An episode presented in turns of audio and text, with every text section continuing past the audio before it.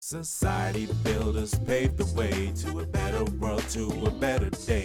A united approach to building a new society. Join a conversation for social transformation. Society builders. Woo. Society Builders with your host, Duane Varan. Welcome to Society Builders, and thanks for joining the conversation for social transformation. Our last episode was the first part of a two part series exploring how Abdu'l Baha interacted with social discourses of his day around the topic of governance reform in Iran. For these two episodes, we've been listening to Dr. Moojan Momen, one of the world's leading authorities on the history of the early Persian Baha'i community. In part one, Dr. Momen provided us with the background and context to a series of books written by Abdu'l Baha specifically engaging with this governance discourse.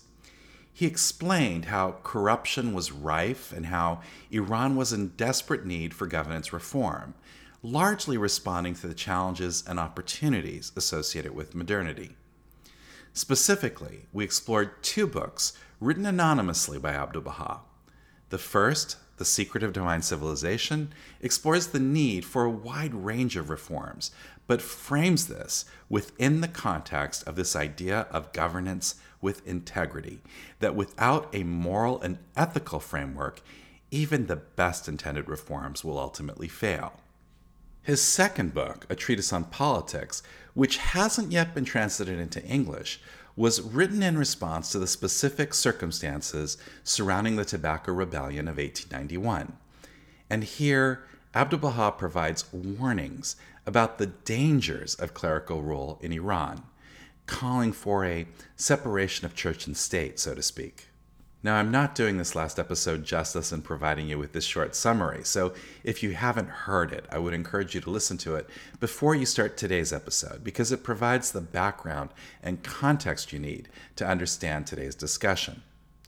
So, today, we're going to listen to part two of my interview with Dr. Momen, exploring the response from the Baha'i community to the guidance which Abdu'l Baha provided around governance reform how these early Persian Baha'i believers responded and engaged in society building in their time, and what impact this ultimately had on the society around it, including in the rise of Iran's first democratic institutions. But we'll also explore a key shift, a key pivot for the community, following Abdu'l Baha's advice to disengage in what had become a highly divisive, political, and contentious debate. How the early Persian believers then shifted their focus away from this kind of political reform to social reform through the emergence of Baha'i schools and health clinics. It's an incredibly exciting chapter, so you're in for a real treat.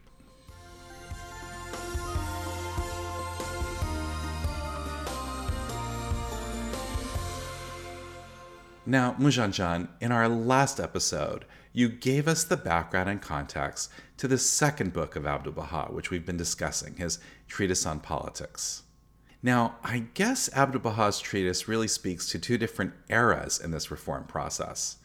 Certainly, there's the time immediately after the Tobacco Rebellion, from that period around 1891 to the turn of the century.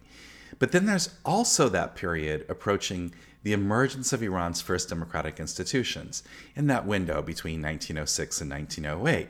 And a lot changes between those two time periods. And the Baha'i community's engagement with these issues changes during those two time periods.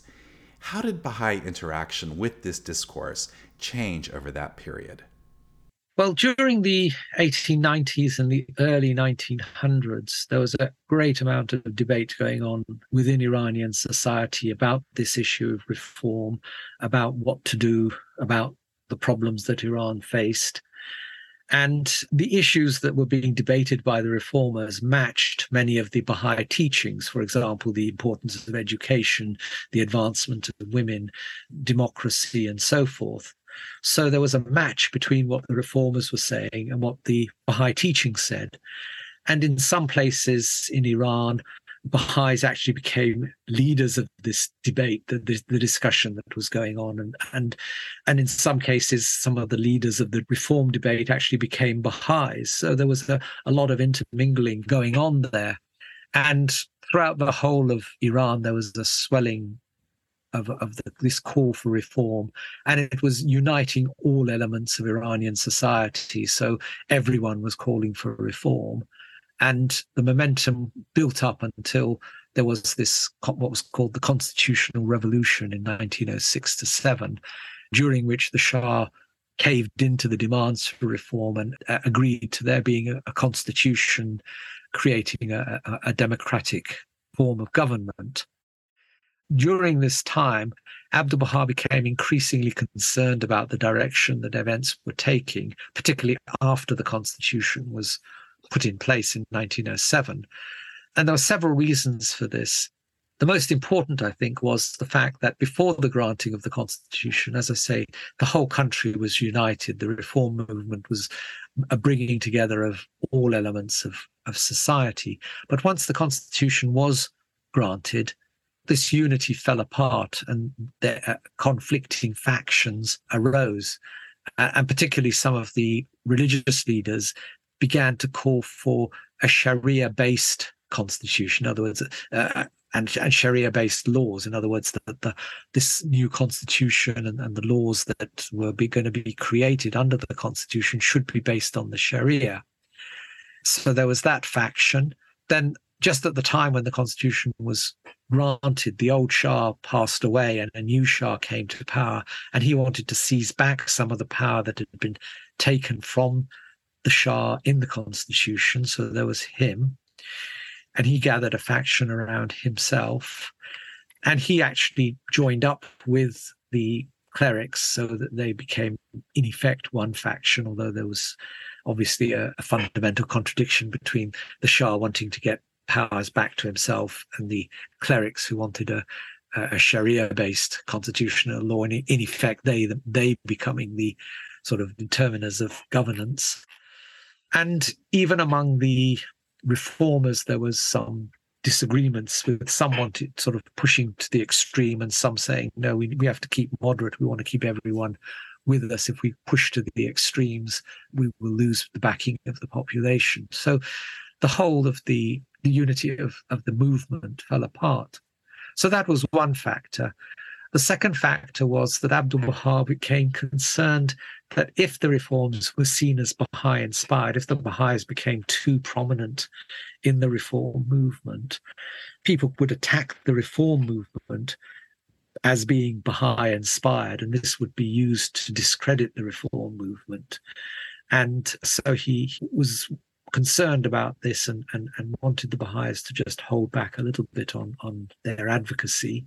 Later, he, he also, because once the unity of the reform movement started to fall apart, he could see that the Baha'is were going to be used as sort of pawns in the middle. Each side was accusing the other side of being Baha'is and Baha'i inspired. So the reformers were saying that the royalists, the, the supporters of the Shah, were Baha'is and Baha'i inspired.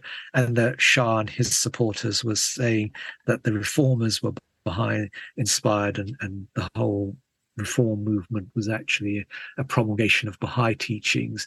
So the Baha'is were going to get caught in the middle of all of this and, and would be persecuted by both sides. So that was another concern of Abdul Baha's. And the third concern of Abdul Baha's was the involvement of the Azalis in the whole process of reform. The Azalis were followers of Mirza Yahya, who, as you know, was the was the half brother of Baha'u'llah who claimed leadership of the Babi movement after the Bab and who had refused to acknowledge Baha'u'llah's claim to be he whom God shall make manifest, the, the figure that the Bab had foretold would, would appear. And so these Azalis were opposed, were, were very much enemies of the Baha'is and were, were uh, plotting always to try and do some harm to the Baha'is. And they played a very important part in the constitutional revolution in, in the reform movement. They they were some of the leaders of the reform movement were either themselves Azalis or had been strongly influenced by the Azalis. So there was this element also in the reform movement that was causing problems for the Baha'is. And Abdul Baha became increasingly concerned about this matter.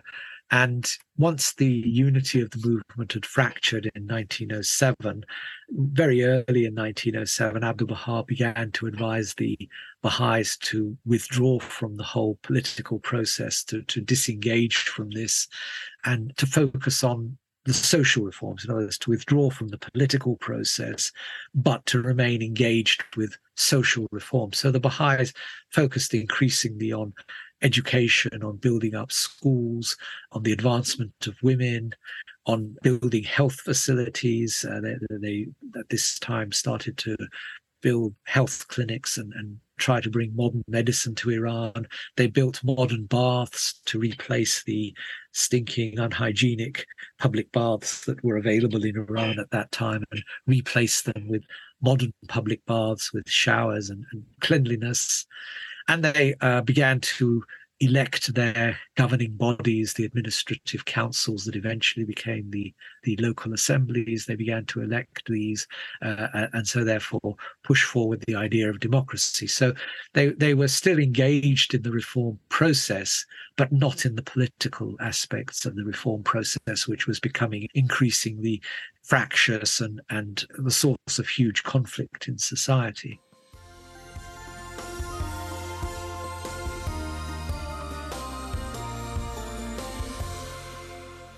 That must have been a huge challenge for the Baha'i community of the day. I mean, navigating that transition from being engaged with the political reform process, you know, and then when Abdu'l Baha, of course, sees that that process is derailing and and advises the community to disengage with it. I mean, it's remarkable how well the community did do that. I mean, you have really very few exceptions of seeing the Baha'i community really shift, you know, in obedience to this uh, this guidance from Abdu'l Baha. But it must have been a difficult challenge. I mean, they must have been very excited by seeing the changes that were starting to occur, and then of course they they had to navigate that transition away from what was this unifying process that was in motion. Yes, I, I think it was very confusing initially, at any rate, both for the Baha'is and also for the reformers, because they had seen the Baha'is promulgating the same ideas that they were promulgating, and they couldn't understand why now the Baha'is were sort of withdrawing from the process. Uh, so it was confusing for them as well. Uh, and we have instances in, in Shiraz and, and other places where the, these the leading reformers in the city sort of come to the Baha'is and say, "What are you doing? Why, why, why are you doing this?" and so forth. And there, there, were undoubtedly a few Baha'is who, well, put it this way, it was difficult to get this message out across the whole community. You have to understand, you know, we the, the means of communication were very poor in those days. So there were individual Baha'is who who continued to be engaged in the political process and who, you know, were unhappy to to withdraw completely. But they were a very small minority. You could probably less than five people who continued to be prominent in the reform process after Abdu'l Baha had issued these instructions. Most of the Baha'is did comply and did withdraw from politics. And although it was very hard initially, in retrospect, one can see that it was necessary. Some writers have claimed that the Baha'is, by withdrawing from politics, missed out on the chance of leading the pro- political process and being a, an influential factor in Iranian society. But in retrospect, we can see that it was the right thing to have done because to have become engaged in this fractious political process, it would have been to endorse and become immersed in the in that process, which was so competitive, so divisive, so fractious. That process was becoming increasingly fractious in Iran as indeed it is in many parts of the world. And it would have meant buying into and helping to perpetrate the sort of hierarchical social structures that we see today are demonstrably falling apart. Neither the political process nor the social structure that, that Baha'is would have been endorsing if they had entered the political process was the sort of thing that Baha'u'llah and Abdul Baha had had in mind. It wasn't the mission of Baha'u'llah and Abdul Baha to be reinforcing that failing system. And Abdul Baha rightly perceived that the right thing to do was to withdraw from that in order to build an alternative that Baha'is needed to disengage from the political process. Otherwise, it would have sucked them in and subverted them.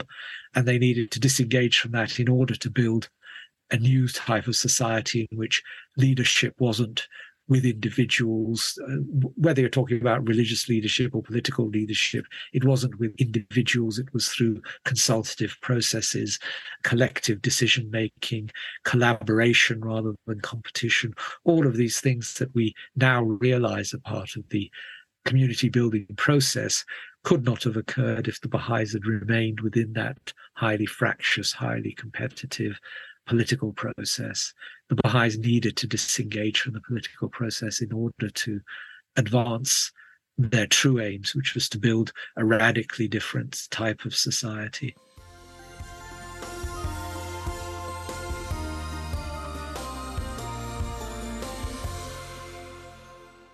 You can see this modern parallel, I think, with the struggles of what some of the Baha'i believers must have felt at that time you know, seeing the influence of the faith in this reform process, but then seeing its uh, its its limitations and and and being caught in that struggle. And you can see some modern parallels with Baha'is who may feel like you know the the society around us needs us and there are ways that we can contribute but by the same token the political processes are just so wrong. And you can see how that same kind of problem exists even today. So there there is a lesson there in the example which Abdu'l Baha provides, which I think has a very modern parallel for Baha'i communities today. Yes, I, I think that's the, the big lesson that uh, you can draw from all of the discussion we've been having. That, that first of all, Abdu'l Baha's treatise, the, the Secret of Divine Civilization, is just as relevant today as it was when it was first written in 1875. We're still struggling with this issue of, of the values and and what should be the sort of fundamental values of our society and, and from where are we going to draw those values and the role of religion in society all of these discourses that abdul baha enters on in that treatise are still relevant today are still very much needed today. And we can draw a lot of inspiration from what Abdul Baha wrote about in that book of, of uh, you can't just have political or even social reforms, you've also got to have the individuals transformed in order for those reforms to to work in order to have real social progress in order to have uh, communities uh, united communities that are, are progressing so all of those sort of issues that he talks about are important. We can see today the importance, particularly in Iran, of his call for religious leaders not to get involved in the political process and how disastrous it is for a country if religious leaders start to, to involve themselves in politics.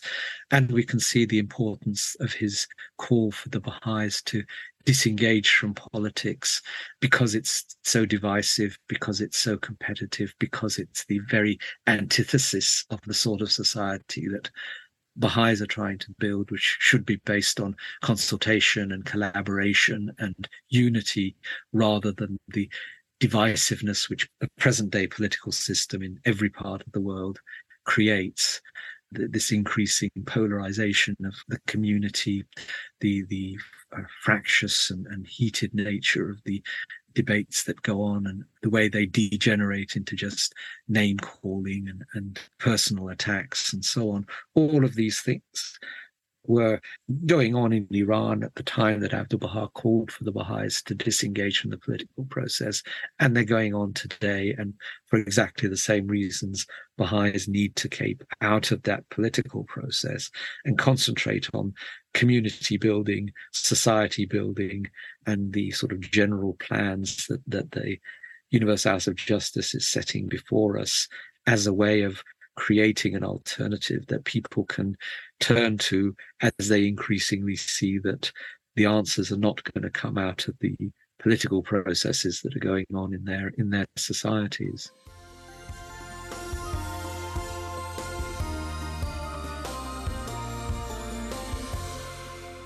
So, Moojan jan, just uh, wrapping up today, what impact do you think th- these these various uh, forms of guidance that Abdu'l Baha provided across the secret of divine civilization, you know, this treatise on politics and and and his other counsel, what impact do you think that ultimately had on Iranian society? Well, it's it's very difficult to say because, uh, as I said, Abdu'l Baha published both treatises were published anonymously, so the impact was not to advance knowledge of the Baha'i faith directly, and indirectly, we know people read these treatises, but we don't know what impact it had on them. They were published, they were circulated, uh, and because they'd been published anonymously, they could be freely circulated among individuals in society. So the Baha'is were handing them out to influential people, particularly those people who were engaged in the debate on social and political reform.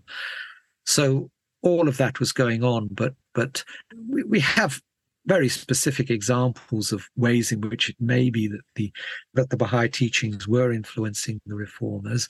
For example, in the early stages of the constitutional revolution, uh, one of the demands of the reformers was that in every town and, and village, uh, an Adalat Khane should be established.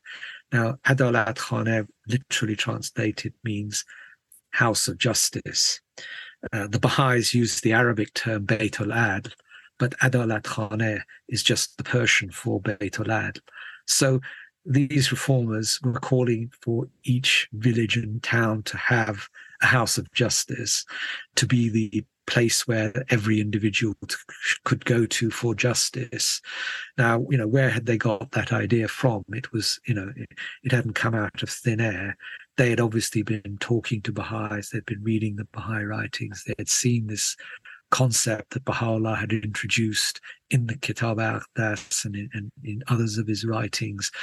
And they had thought, well, this is a good idea, and they put it, and they were putting it forward as part of their programs, part of their agenda. So, you yeah, know, you, you can not have a lot of debate about House of Justice being Baha'i terminology. That's clearly, clearly Baha'i terminology for sure yeah yeah. So so you know we've got evidence but but but you know how extensive it was and so on it's it's impossible to say i think. We can continue to collect evidence and get get gain a better and better understanding as time goes by but at this stage at any rate of our research is uh, i don't think anyone can say definitively how widespread the influence of these well we know the influence of the ideas was widespread but you know what effect it actually had on what was being said and done i don't know. I don't think we can say specifically.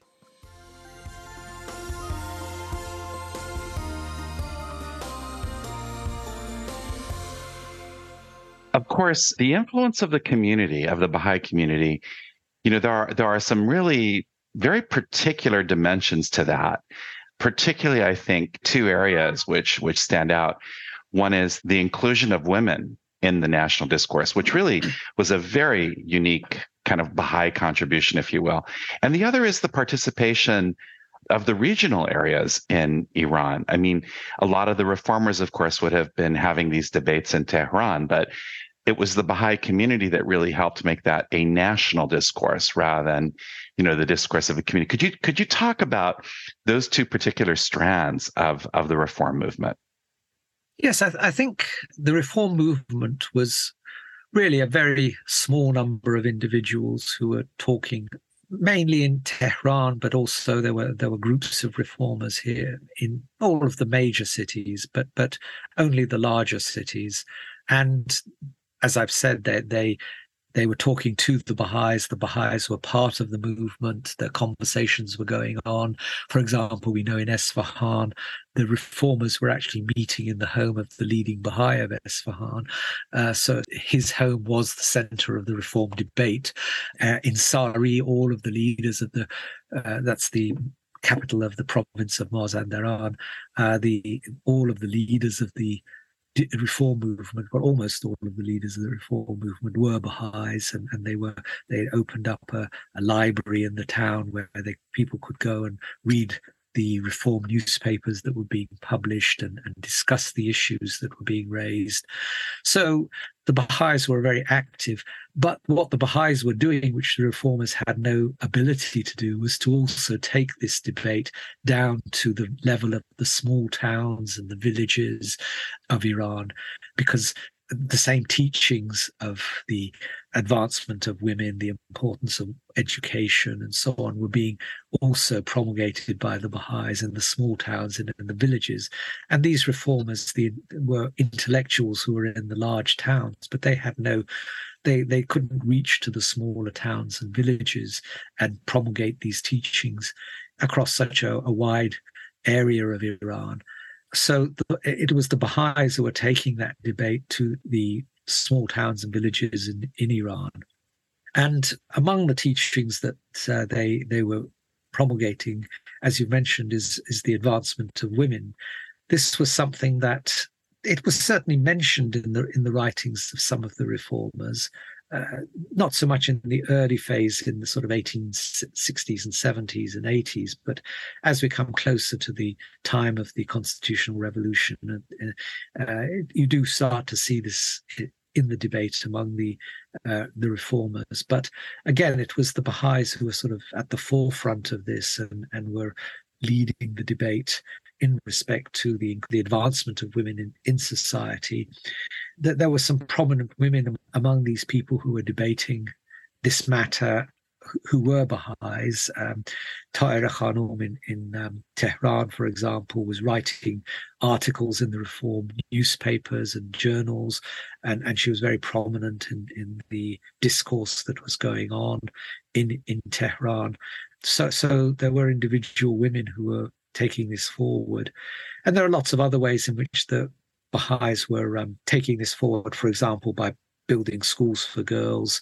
Uh, and, and the example of, of some of the American Baha'i women who actually came to Iran, settled in Iran, and helped the Baha'is both to build schools and to build medical facilities in Tehran.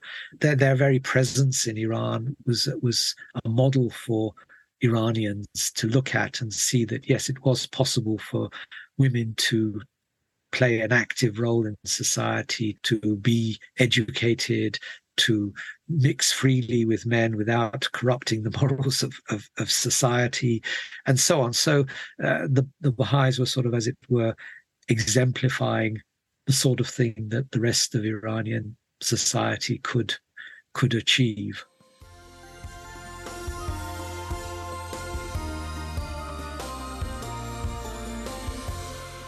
That's fantastic.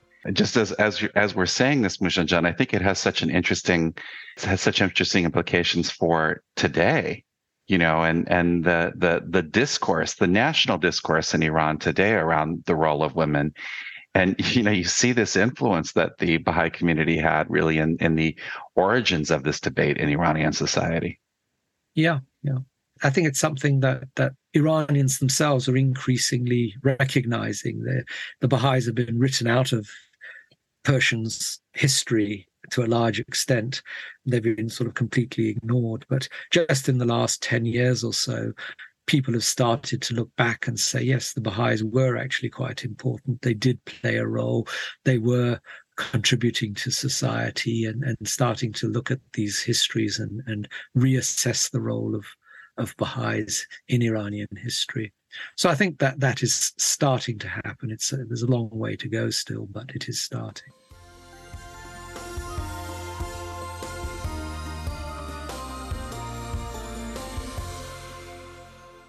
Thanks again for joining us today, Moojan jan. It was such an enlightening experience. Well, thank you for inviting me. It's been a it's been a pleasure. Before closing today, I think it would be good for us to reflect a bit on the amazing history that Dr. Momen has shared with us across these two episodes. Because there are so many things we can learn from it that have direct implications for today. First, of course, is the whole idea of governance with integrity. I think people worldwide feel this need now more than ever. It's what is most lacking in our political institutions of the day. Second is the history of the rise of Iran's first democratic institutions and the influence that the early Baha'i community had in this evolution. This is clear in the vocabulary of the movement, referring to representative bodies, for example, as houses of justice. It's clear in the reform agenda, and it was the Baha'i community that truly made this a national discourse, reaching even small towns and villages, rather than limiting it to the capital and to a few major cities where these intellectual reformers were debating their ideas. So it's Baha'is who take it from being an intellectual discourse to a national discourse. So here too, we see that in their society building initiatives around governance reform, the early Persian believers had impact, even if we can't map the exact extent of this influence. Third, we see the integration of a discourse on the advancement of women weaving its way into the reform process, primarily as a direct result of the engagement of the early Persian Baha'i community. This takes on a particular significance, I think, today, where the question of the rights of women has taken center stage in Iran. So it's remarkable, particularly in this context, to understand that the genesis of this discourse around the rights of women in Iran can be traced back to the effort of these early Baha'is in their society building initiatives. Fourth, we can see Abdu'l Baha's warnings about the consequences to the progress of the nation if governance is facilitated by Iran's clerics. This, I think, is truly prophetic. Now, the Iranian Revolution gives us the opportunity to test Abdu'l Baha's assertion here. Today, the clerics do rule Iran. They have for over 40 years and I'll leave it to you to weigh its consequences for the progress of the nation, the effect this has had on the human rights of its citizens, on its material progress, on the state of its natural resources, on the rights of women, on Iran's global standing and reputation. I mean, I'll leave it to you to draw your own conclusions. But it does allow us to clearly test Abdu'l Baha's assertion. So here too, we see how incredibly relevant this warning from Abdu'l Baha was, even a hundred years later.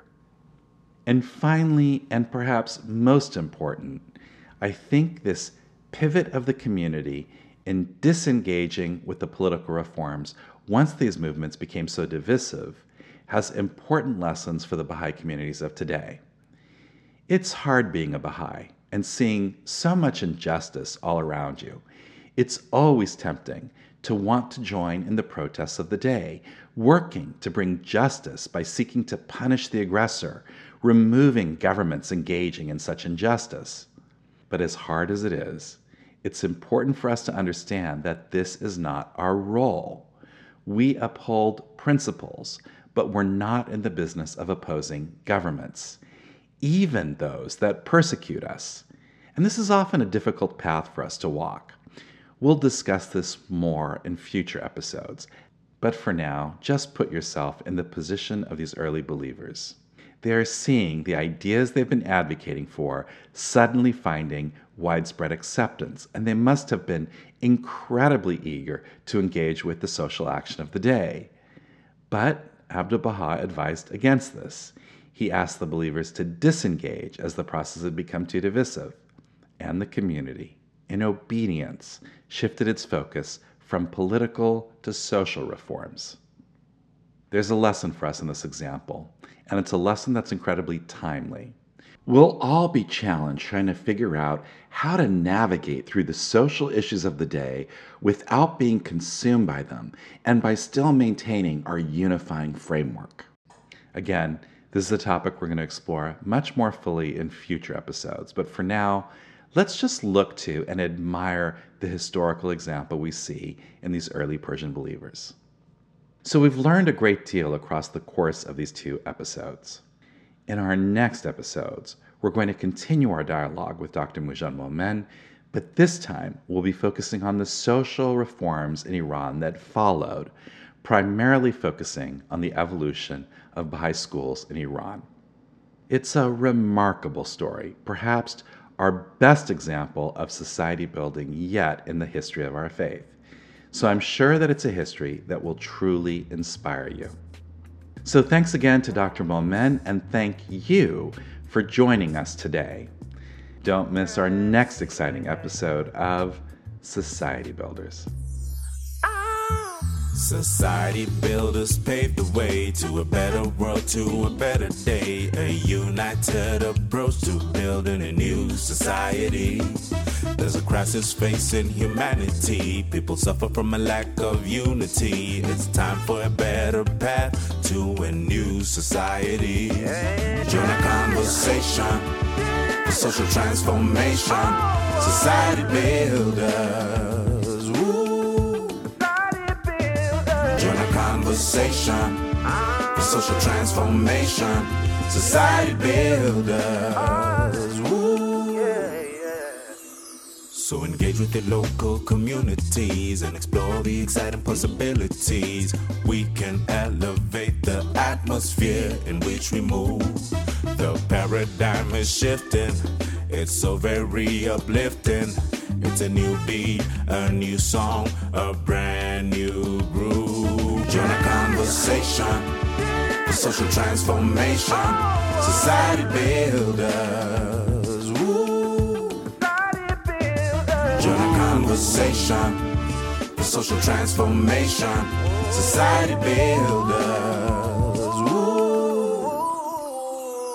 The Baha'i faith has a lot to say, helping people discover a better way with discourse and social action framed by unity. Now the time has come to lift the game and apply the teachings of the greatest name and rise to meet the glory of our destiny. Join a conversation for social transformation. Society builders. Join a conversation for social transformation. Society builders.